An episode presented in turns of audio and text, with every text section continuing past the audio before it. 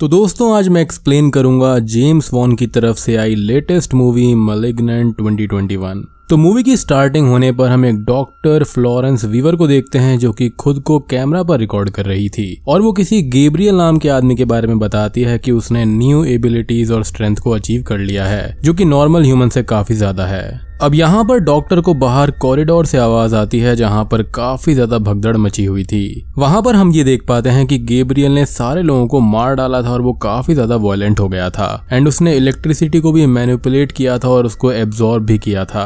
Gabriel यहाँ पर किसी के भी कंट्रोल में नहीं आता और वो सबको काफ़ी ज़्यादा हॉन्ट करता है। डॉक्टर समहा उसको कमज़ोर करके बाँध देती है और हम यहाँ पर ये देखते हैं कि गेब्रियल ने अकेले ही हॉस्पिटल के बहुत सारे लोगों को ब्रूटली मार दिया था। और हम यहाँ पर गेब्रियल की हल्की सी झलक भी देख पाते हैं, जो कि नॉर्मल इंसान की तरह नहीं था। डॉक्टर यहाँ पर गेब्रियल पर काफ़ी गुस्सा करती है और वो अब रेडियो के ज़रिए खुद की आवाज़ को टेलीकास्ट करके ये बोलता है कि वो सभी को मार देगा। और ये सुनकर डॉक्टर और पूरा का पूरा स्टाफ हिल जाता है। और अब डॉक्टर यहाँ पर ये बोलती है कि it's time to cut the cancer खैर, अब कहानी कई साल आगे बढ़ जाती है जहाँ पर हम मेडिसन मिशेल को देखते हैं जो की प्रेगनेंट होती है। मेडिसन घर पर आती है जहाँ पर उसका हस्बैंड डायरेक्ट टीवी देख रहा था। डायरेक्ट यहाँ पर मेडिसन से बात करता है और मेडिसन ये बताती है कि वो थोड़ी थक गई है और वो थोड़ा सा आराम करना चाहती है। मेडिसन अब यहाँ पर तंग आकर टीवी को बंद कर देती है और डेरेक इससे काफ़ी गुस्सा हो जाता है। डेरेक ये बोलता है कि यहाँ पर मेडिसन को बार बार प्रेग्नेंट नहीं होना चाहिए, क्योंकि उसका बार बार मिस हो जाता है और डेरेक इस चीज़ से काफ़ी परेशान था। एंड देखने पर इनकी फाइनेंशियल कंडीशन भी ठीक नहीं लगती। खैर, अब यहाँ पर डायरेक्ट काफ़ी गुस्सा हो जाता है और वो मेडिसन का सर दीवार पर मार देता है, जिससे उसको काफ़ी चोट लगती है और ब्लड भी आ जाता है। डेरेक को यहाँ पर अपनी गलती का रियलाइजेशन होता है और वो मेडिसन से माफ़ी माँगता है और बाहर वो फ़र्स्ट एड लेने के लिए चला जाता है। लेकिन मेडिसन यहाँ पर डोर को अंदर से बंद कर लेती है, क्योंकि वो काफ़ी ज़्यादा परेशान और गुस्से में थी। मेडिसन अपने सर से आते हुए ब्लड को नोटिस करती है और रोने लगती है। डायरेक्ट भी बाहर से मेडिसन से माफ़ी माँगता है बट मेडिसन डोर को ओपन नहीं करती। अब रात को मेडिसन और डेरेक अलग अलग रूम में सोते हैं। डेरेक यहाँ पर नीचे सोफा पे सो रहा था और उसको घर में कुछ अजीब सी आवाज़ें आने लगती हैं। डेरेक उठकर सब जगह देखने लगता है और किचन से उसको मिक्सर की आवाज़ आ जाती है, जिसको वो जाकर बंद करता है। लेकिन तभी फ्रिज अपने आप ओपन हो जाता है। डायरेक्ट फ्रिज बंद करके हॉल में आता है, जहाँ पर उसको टीवी ऑन मिलता है और वहाँ पर एक पर्सन उसको बैठा हुआ दिखाई देता है। लेकिन डायरेक्ट जैसे ही लाइट ऑन करता है, वो पर्सन कहीं हवा में ही गायब हो जाता है। अब यहाँ पर हम एक इनविजिबल पर्सन को सोफा से उठते हुए नोटिस कर पाते हैं, और अब सडनली वो पर्सन डेरिक के पीछे आकर उस पर अटैक कर देता है। अब तभी अचानक से ही मेडिसन की अपनी रूम में आँखें खुलती है, और वो अपने पिलो पर ब्लड को नोटिस करती है, जो कि उसकी चोट से आ रहा था। मेडिसन नीचे जाती है, जहाँ पर उसको डायरेक्ट मरा हुआ मिलता है। यहाँ पर डेरिक को काफ़ी बुरी तरह से मारा गया था, और उसकी डेड बॉडी के पास में डेरिक को मारने वाला पर्सन था, जिसको देखकर मेडिसन डर जाती है और वहाँ से भागने लगती है। वो पर्सन अब अजीब तरह से चलता है और वो मेडिसन का पीछा करने लगता है। मेडिसन अपने रूम में जाकर डोर बंद करने की कोशिश करती है, बट वो पर्सन डोर को पुश कर देता है, जिससे मेडिसन दूर जाकर गिरती है। अब अगले सीन में मेडिसन और डेरिक के घर पर पुलिस आ गई थी। और वो सभी कुछ एग्जामिन करने लगते हैं। जहाँ पर डिटेक्टिव शॉ और रेजिना क्राइम सीन को देख रहे थे। यहाँ पर नोटी फॉरेंसिक डिटेक्टिव को ये बताती है कि ऐसा क्राइम सीन उन्होंने पहले कभी भी नहीं देखा और डेरिक को बहुत ही ब्रूटली मारा गया है। उसकी गर्दन को तोड़कर उसका सर साइड कर दिया गया था। अब हम मेडिसन को हॉस्पिटल में देखते हैं, जहाँ पर उसके साथ में उसकी बहन सिडनी भी होती है। सिडनी मेडिसन से ये बोलती है कि उसके घर पर अटैक हुआ था और डेरिक की जान चली गई है। मेडिसन डेरिक की डेथ से काफ़ी दुखी होती है और वो अपने पेट को नोटिस करती है जहाँ पर गिरने की वजह से उसका मिस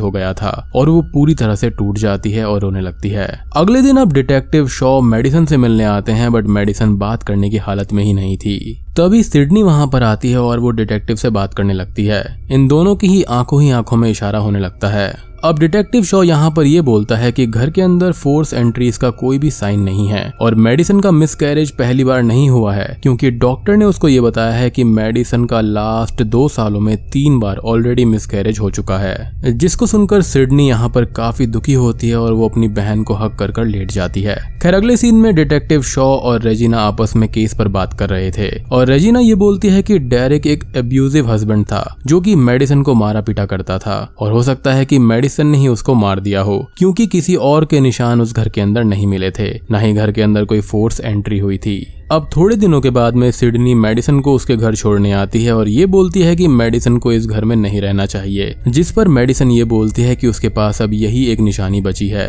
और वो इस घर को नहीं छोड़ सकती। रात को मेडिसन घर पर ही थी, जहाँ पर उसको रोड पर स्ट्रीट की लाइट फ्लिकर होते हुए दिखाई देती है। अब मेडिसन बाहर देखती है तो उसको वही साया दिखाई देता है जिसने उस पर और डेरिक पर अटैक किया था। मेडिसन घर के सारे डोर्स और विंडोज़ को लॉक करने लगती है और उसको एक डोर ओपन मिलता है और घर में लाइट्स फ्लिकर होने लगती हैं। मेडिसन अब अपने रूम में जाकर छुप जाती है और वो खुद को ये समझाती है कि ये सब रियल नहीं है और ये सब बस सपने हैं। अब अगले दिन मेडिसन घर के सारे लॉक्स को अच्छे से बंद कर देती है, जिसके थोड़ी ही देर बाद सिडनी वहाँ पर आती है जो कि विंडो से घर के अंदर घुसती है। यहाँ पर मेडिसन सिडनी को वो जगह दिखाती है जहाँ पर डेरिक ने उसके सर को मारा था, जहाँ पर दीवार को काफ़ी गहरा नुकसान हुआ था। अब सिडनी यहाँ पर मेडिसन से ये बोलती है कि वो अपनी लाइफ में एक बेटर पर्सन डिजर्व करती है। अब मेडिसन यहाँ पर आगे ये बताती है कि वो बार बार प्रेग्नेंट इसलिए हुई थी क्योंकि वो एक ब्लड कनेक्शन को फील करना चाहती थी। और यहाँ पर एक राज खोलता है कि सिडनी उसकी असली सिस्टर नहीं थी, बल्कि मेडिसन एक एडॉप्टेड सिस्टर थी। वो ये बताती है कि उनके पेरेंट्स ने उसको आठ आठ साल की उम्र में अडॉप्ट किया था। और ये सुनकर सिडनी बहुत ही ज़्यादा शॉक्ड हो जाती है। अब अगले सीन में हम एक लेडी को देखते हैं जो कि टूरिस्ट लोगों को अंडरग्राउंड सिटी दिखा रही थी। अब सभी लोग वहाँ से चले जाते हैं, जिसके कुछ ही समय के बाद में एक पर्सन वहाँ पर आता है, जो कि उसको किडनैप कर लेता है। और इस पर्सन की जो शक्ल थी, वो काफ़ी ग्रूसम थी।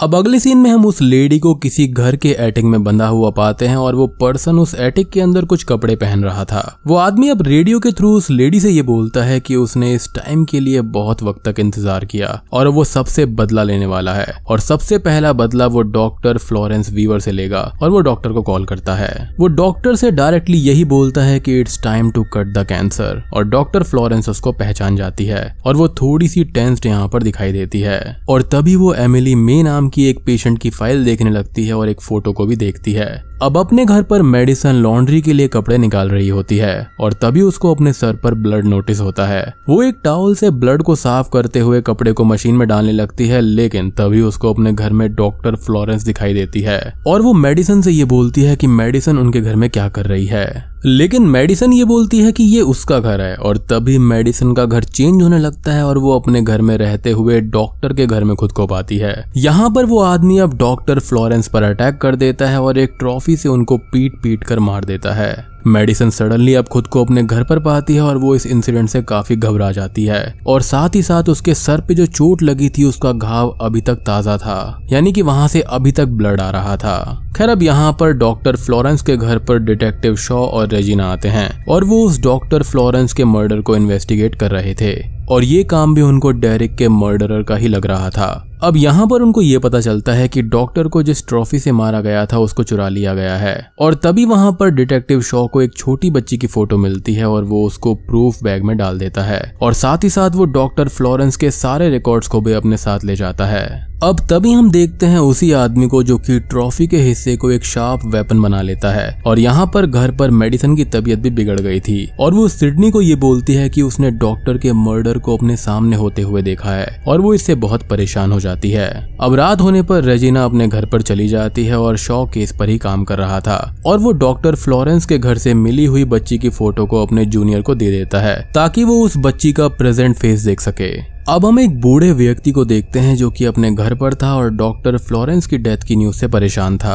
उस आदमी को घर के अंदर किसी की आहट महसूस होती है और वो सब जगह चेक करने लगता है, बट उसको कोई भी नहीं मिलता। यहाँ पर मेडिसन अपने घर पर सो रही थी और जागने पर वो खुद को उसी आदमी के साइड में देखती है।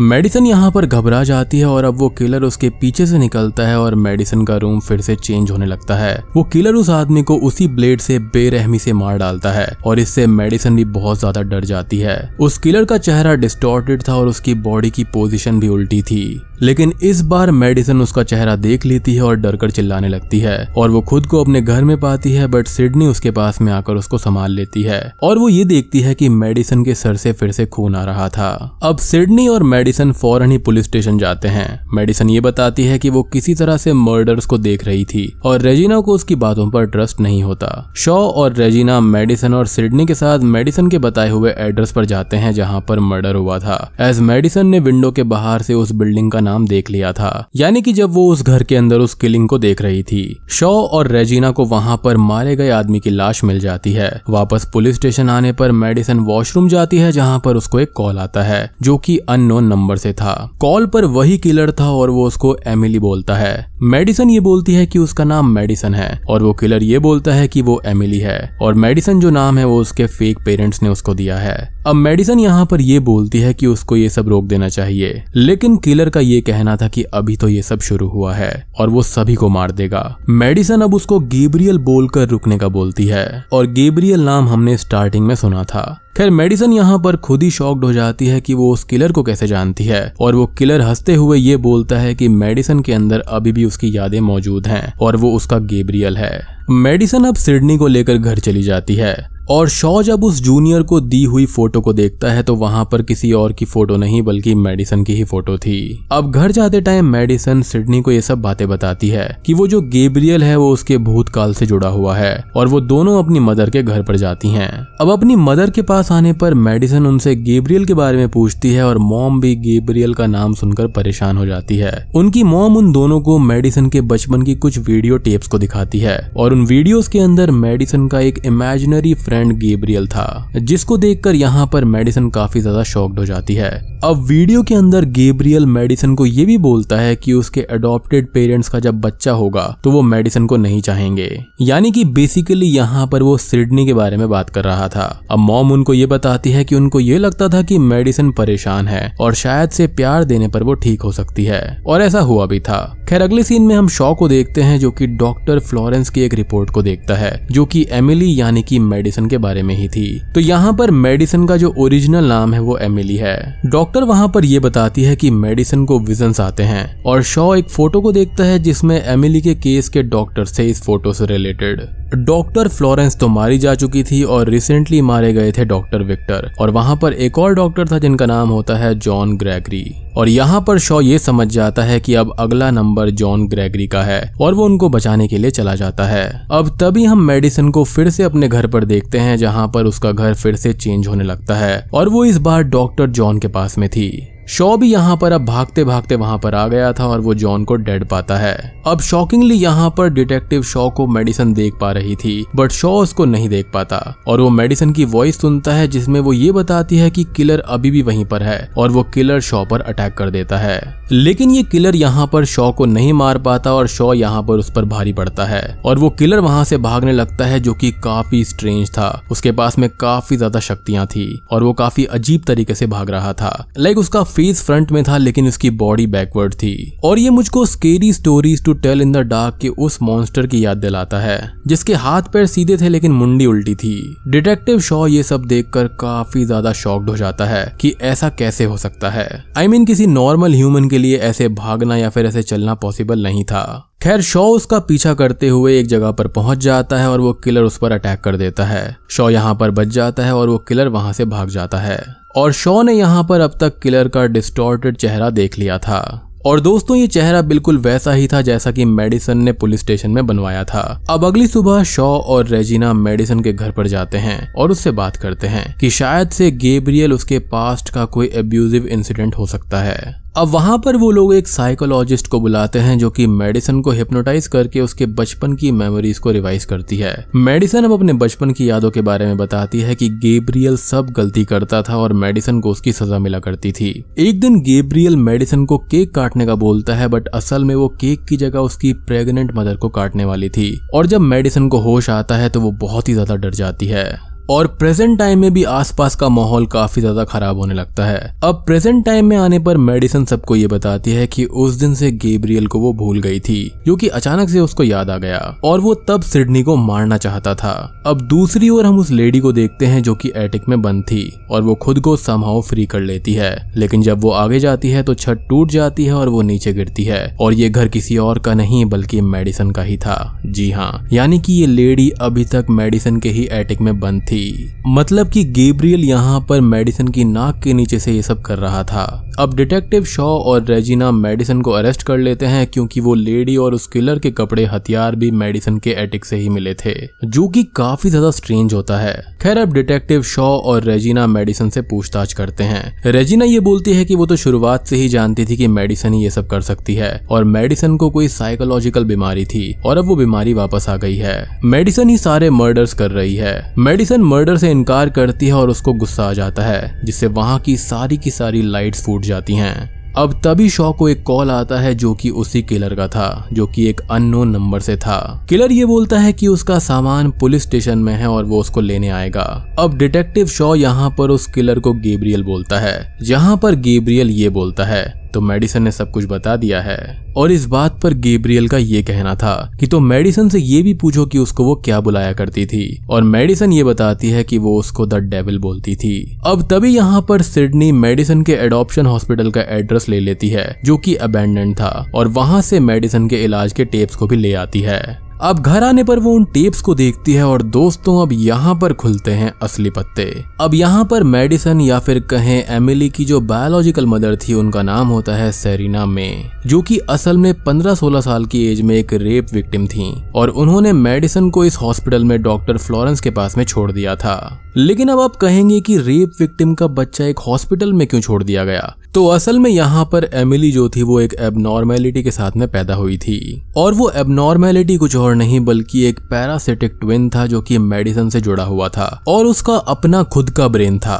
डॉक्टर फ्लोरेंस ने उसका ट्रीटमेंट किया था और वो मेडिसिन के ब्रेन को भी ओवरटेक कर लिया करता था। साथ ही वो बहुत ही ज़्यादा एग्रेसिव भी हो गया था, जिस वजह से डॉक्टर फ्लोरेंस को अपने साथ ही डॉक्टर्स की हेल्प से उसको मेडिसिन से अलग करना पड़ा। और शुरुआत में बताया गया कैंसर यही था, और इसी कैंसर को कट करने की बात करी जा रही थी। अब बात करें इस मूवी के टाइटल मलिग्नेंट के बारे में तो उसका मतलब यही होता है कि ट्यूमर या फिर कैंसर, या फिर कोई ऐसी चीज़ जो काफ़ी ज़्यादा खतरनाक होती है।